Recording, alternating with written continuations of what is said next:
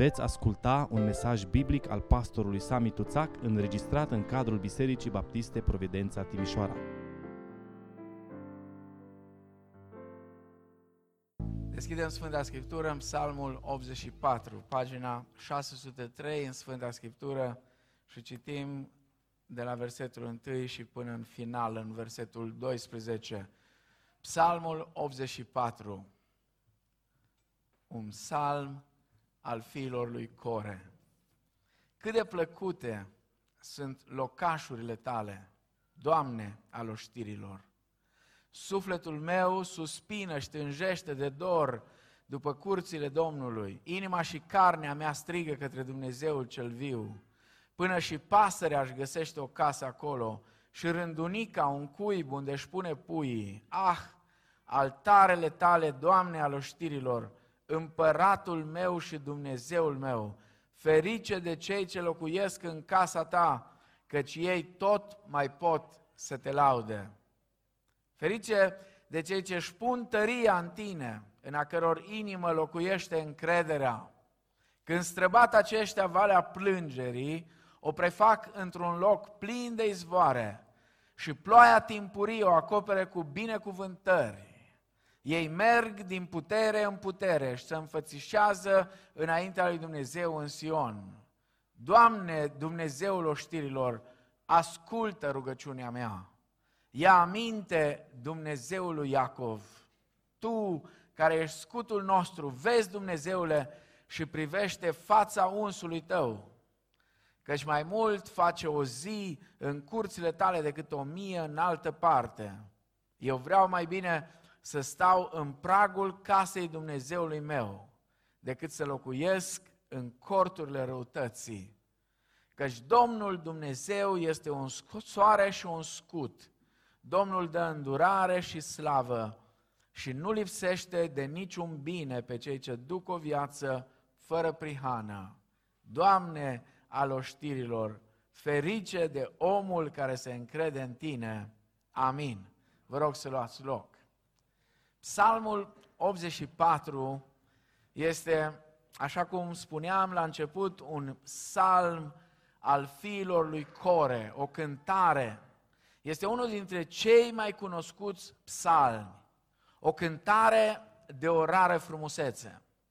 Cântarea aceasta are trei strofe, iar acestea pot fi identificate după cele două shelah, sau oprire. Dacă vă uitați în textul psalmului, de două ori apare după versetul patru și după versetul opt, cuvântul shelah, în ebraică, la noi oprire. Cele trei strofe ale psalmului sunt după cum urmează. Mai întâi este strofa plăcerii.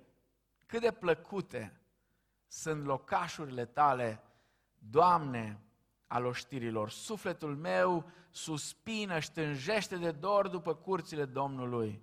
Inima și carnea mea strigă după Dumnezeul cel viu. Sufletul meu tânjește, spun fiul lui Core, sufletul meu se mistuie de dor după curțile tale. Binecuvântați sunt cei ce locuiesc în casa ta, căci ei te laudă neîncetat. Atunci când Domnul Iisus era în camera de sus, stătea împreună cu ucenicii lui, în seara în care a instituit cina, inimile lor s-au tulburat pentru că le-a spus că o să moară, că o să plece, că uh, o să suferă. Multe lucruri nu le înțelegeau. Și Domnul Iisus se uită la ei și le spune, Ioan paisprezece, versetele unu la trei, una dintre cele mai încurajatoare versete din Scriptură, să nu vi se tulbure inima.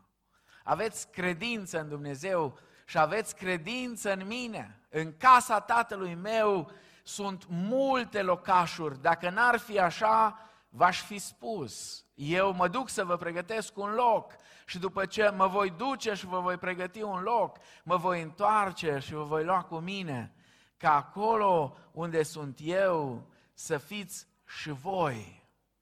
Când eram copil, împreună cu bunica, Adesea bunica ne lua în grădină și avea o grădină tare frumoasă. La noi, la Coștei, era un fel de concurs între femei cine are grădina mai frumoasă.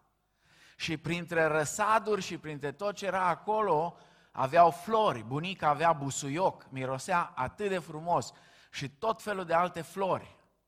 Și parcă văd, parcă am imaginea. Era cam pe vremea asta, începeau să se coacă cireșele și erau așa de faine. Și mergeam și bunica avea o, un coș din ăla de nuiele mare în care punea tot felul de lucruri. Și ne învăța o cântare. Cântarea spunea așa: inima de dor suspină după țara cea de sus, după țara de lumină, după mirele Iisus. Refrenul era fantastic. Exact ce spun fiii lui Core în această strofă a plăcerii. Ah, mi-e dor, mi-e dor de acasă, de căminul minunat, unde sfinții stau la masă și al meu mire e împărat. Sus acolo e țara păcii, țara veșnicei iubiri, țara mângâierii mele, țara dulcei fericiri. Strofa plăcerii întâi în psalmul acesta. Cât de plăcute sunt locașurile tale, Doamne. Dacă sunt plăcute astea de aici, încercați să vă închipuiți numai dacă puteți. Cât de plăcute vor fi acele locașuri unde nu va mai fi durere, nici tânguire, nici boală, nici moarte. Și cred că nici praf nu va fi. Eu am o problemă cu praful. Am o problemă, nu-mi place praful. Și sper din toată inima că acolo nu va mai fi nici praf. Pe lângă toate celelalte care nu vor fi, va fi ceva atât de frumos, ceva fantastic. Apoi a doua strofă, de la versetul cinci la versetul opt, este strofa puterii. Spune în versetul cinci: ferice de cei ce își pun tăria în tine, în a căror inimă locuiește încrederea. Își pun tăria în tine, ei merg din putere în putere. Vom medita în seara asta mai mult la această strofă, vom reveni imediat și ne vom ocupa mai mult de aceste versete de la cinci la opt.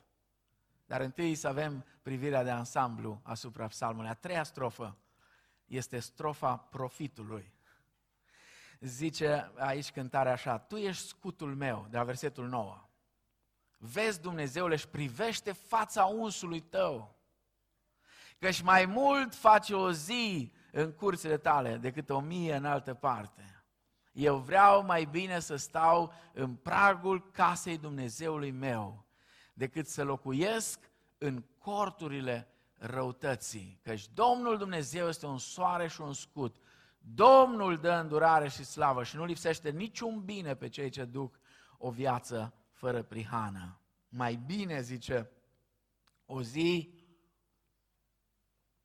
în curțile tale decât o mie în altă parte. Ideea pe care eu o transmit în versurile acestea este: decât o mie de zile unde aleg eu, unde, unde decid eu să fiu, mai bine, Doamne, să fiu acolo unde vrei Tu. Am ales să stau în pragul casei Domnului meu decât să locuiesc în corturile răutății. Psalmul unu, vă amintiți?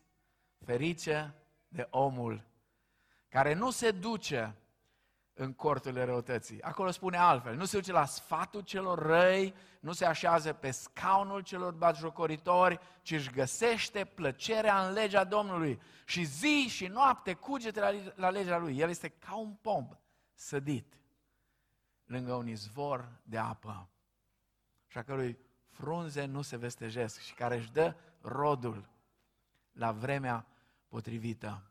Acum, la ce ne gândim în nou legământ când vorbim de casa lui Dumnezeu? Dar Hristos, spune Evrei trei cu șase, a fost credincios ca fiu peste casa lui Dumnezeu.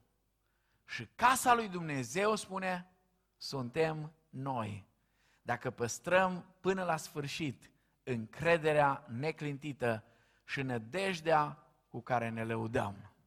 Asta e privirea de ansamblu asupra psalmului. Acum aș vrea să ne întoarcem la strofa a doua, la strofa puterii, de la versetul cinci la versetul opt. Și mesajul din seara asta este puterea omului îndrăgostit de Dumnezeu și de casa lui Dumnezeu. Mai întâi aș vrea să vedem unde este localizată puterea aceasta, localizarea puterii omului care e îndrăgostit de casa lui Dumnezeu și, desigur, de Dumnezeu. Astăzi se vorbește mult, foarte mult despre putere. Însă unde este localizată puterea omului îndrăgostit de Dumnezeu? Zice aici Psalmul: ferice de cei ce își pun tăria în tine. Frați și surori, puterea noastră, puterea care noi o avem, nu este doar o putere care vine de la Dumnezeu. Puterea noastră este în Dumnezeu. Aceasta este adevărata putere, este puterea celui ce a spus: toată puterea mi-a fost dată în cer și pe pământ. Aceasta este puterea care este la dispoziția noastră. Noi nu putem avea însă această putere în afara relației noastre cu Dumnezeu. Nu avem puterea aceasta să facem ce vrem noi cu ea. Nu este puterea de a distruge, ci este puterea de a salva. Pentru că știți ce a spus Domnul Iisus imediat după ce a rostit aceste cuvinte atât de puternice: toată puterea sau toată autoritatea mi-a fost dată în cer și pe pământ. Știți ce a spus mai departe? Duceți-vă și faceți ucenici din toate neamurile. Zice în versetul cinci: ferice de cei ce își pun tăria în tine. Acolo e tăria noastră, în Domnul, în a căror inimă locuiește încrederea. Dacă tăria, dacă puterea noastră este în Dumnezeu, atunci încrederea noastră fermă trebuie să fie în Dumnezeu, trebuie să fie localizată în El. Autorul unor versuri fantastice, care, sigur, până la urmă au devenit o cântare și o cântăm adesea: eu mă încred doar în Domnul, El mă ajută. Eu mă încred doar în Domnul, El e a mea stâncă, El e al meu turn în care la necaz alerg. Eu mă încred doar în Domnul, știu că nu grăsesc. Acum, poate ați observat ceva, cei care sunteți atenți la detalii. În prima strofă, în strofa plăcerii, se folosește singularul. Spune: sufletul meu suspină și tânjește. Dar acum, în strofa puterii, se folosește pluralul. Dacă în prima strofă ei folosesc singularul și spun sufletul meu tânjește, acum în strofa a doua spune cei ce își pun tăria, cei ce își pun tăria în tine. Există o putere a unității celor ce tânjesc după Dumnezeu. Spunea cineva: individual, noi suntem doar o picătură, fiecare o picătură, o picătură de apă, o picătură de ploaie, împreună suntem un ocean. Și știți, la unu decembrie o mie nouă sute optsprezece, când a fost ceea ce noi numim Marea Unire, știți care a fost deviza delegaților din Transilvania și Banat care s-au adunat la Alba Iulia? Au spus: uniți câștigăm, dezbinați falimentăm. Cât de reală este această deviză, această zisă a acestor oameni și cu privire la biserică. Puterea bisericii este în Dumnezeu, Dumnezeul păcii, care lucrează, spune Apostolul Pavel, în toate bisericile sfinților. Rugăciunea noastră în seara asta: Doamne, lucrează cu puterea ta în biserica noastră. Amin?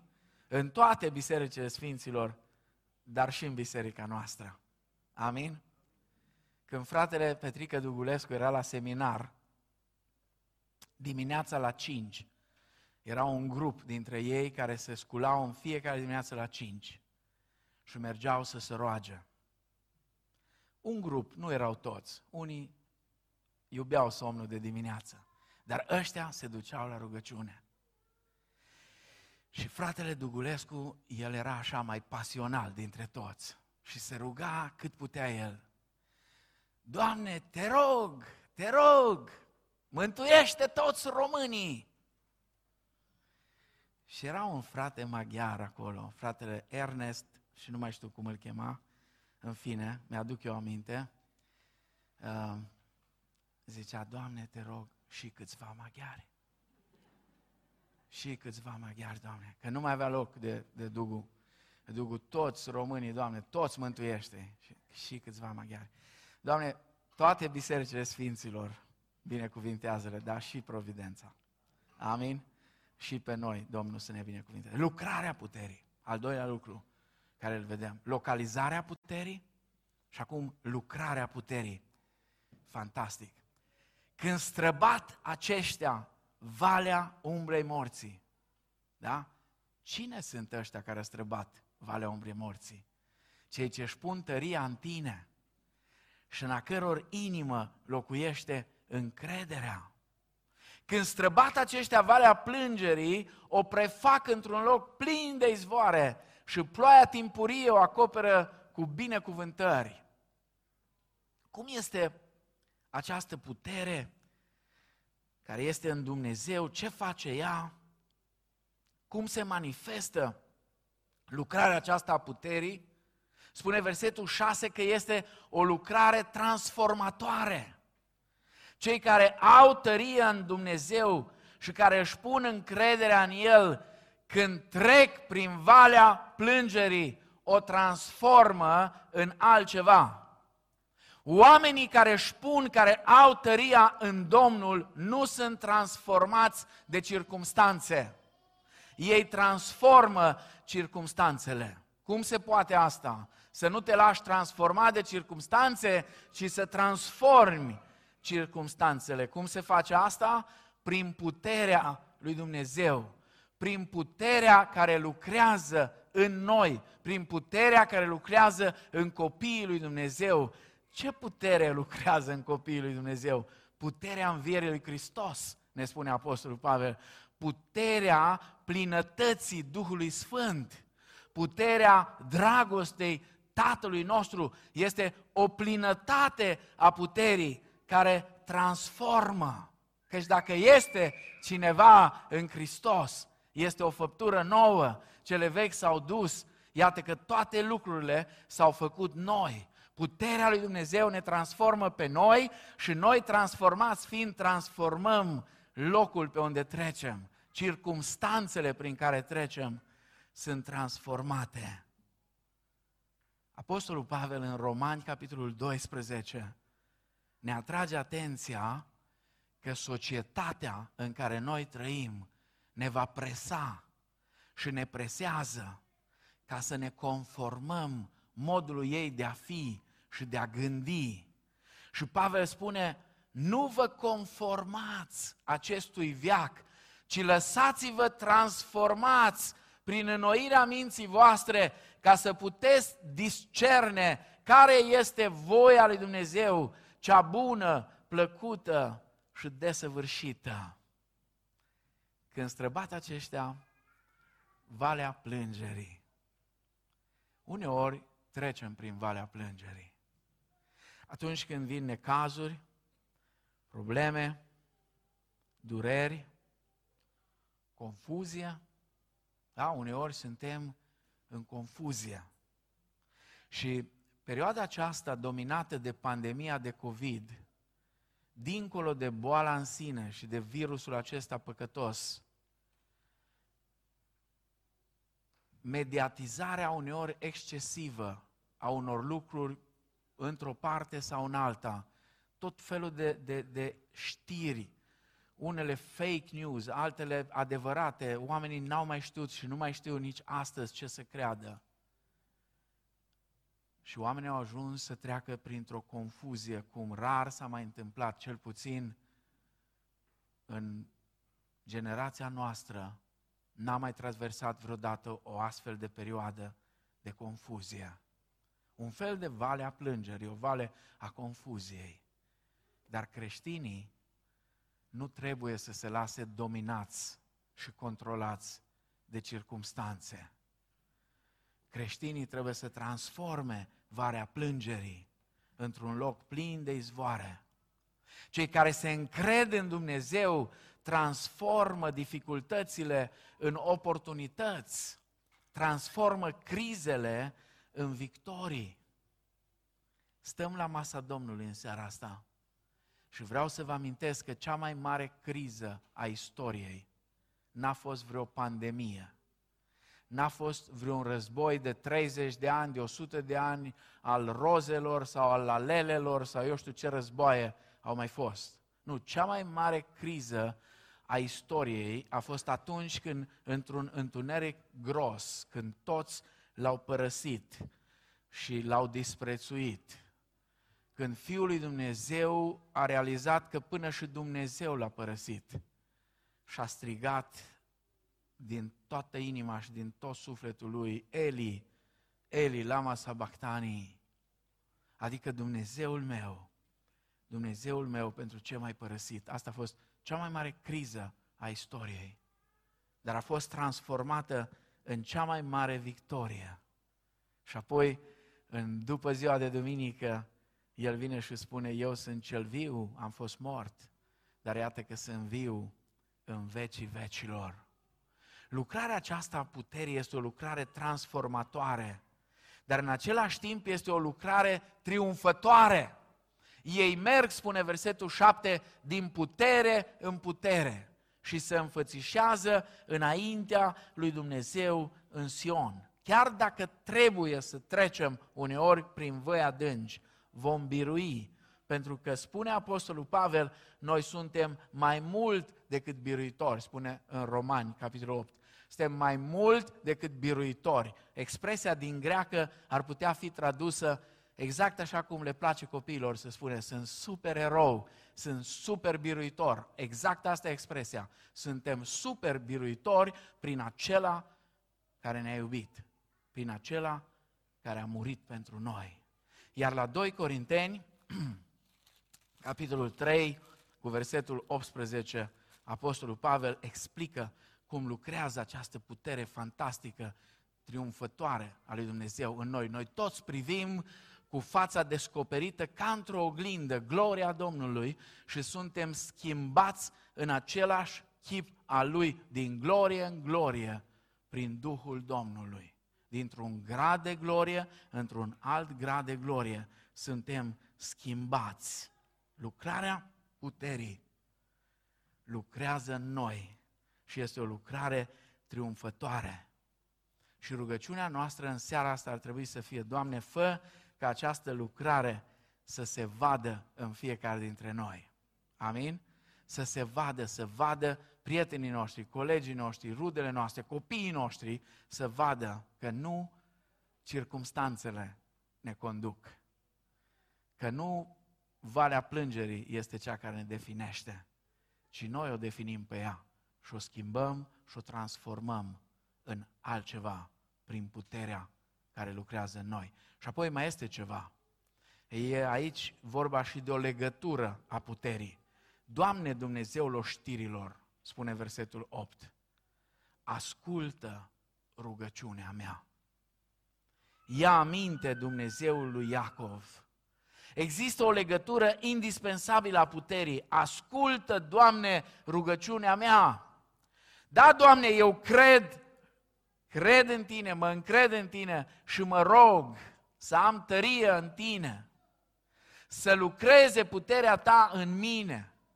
Și apostolul Pavel se roagă la un moment dat și spune: iar aceluia ce prin puterea care lucrează în noi poate să facă nespus mai mult decât cerem sau gândim noi, a lui să fie gloria în biserică și în Hristos Iisus din generație în generație, în vecii vecilor.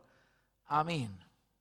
Doamne, mă rog, spun fiul lui Core, ne rugăm, mă rog, pentru că vreau să rămân dependent de Tine și în rugăciune. Uneori mă întreb eu ca păstor: Doamne, care e chemarea mea? La ce m-ai chemat Tu pe mine? Și mă uit în Scriptură, mă uit la ceea ce spune Cuvântul lui Dumnezeu, mă uit la modul cum au transmis apostolii Hristos în mijlocul primei crize majore din Biserica de Ierusalim. Ei spun: nu este potrivit pentru noi să lăsăm cuvântul lui Dumnezeu și să slujim la mese. Asta pot face alții. Noi ce vom face? Vom stărui în rugăciune.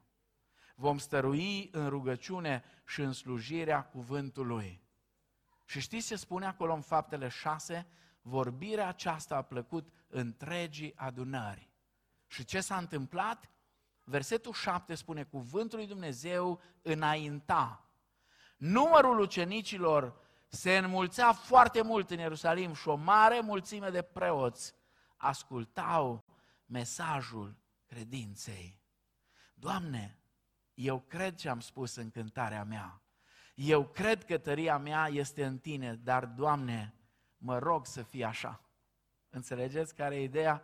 Este ceva de genul când vine omul ăla la Iisus și îi spune: dacă crezi, se poate, venit pentru copilul lui, dacă crezi, se poate. Și el spune: cred, Doamne, cred, dar ajută necredinței mele, ajută necredinței mele. Câteva concluzii și ne apropiem de încheiere. Toată puterea noastră, toate resursele noastre sunt în Dumnezeu. Dumnezeu ne cheamă să transformăm circumstanțele, să nu ne lăsăm transformați de ele. Să privim la Domnul Iisus Hristos, Cel care a transformat cea mai neagră zi a istoriei în cea mai mare victorie. De fiecare dată când stăm la masa Domnului, când vedem pâinea, și avem aici o pâine exact ca pâinile care le foloseau ei acolo în Ierusalim. Și avem paharul cu rodul viței, care simbolizează sângele Domnului Iisus Hristos curs pentru noi, tocmai ca să ne amintim de cea mai neagră zi, de cea mai uh, întunecată zi din istorie, care a fost transformată în cea mai mare victorie. Mai mult, să ne uităm la Domnul Iisus și la apostolii Săi și să înțelegem modul în care putem merge din putere în putere.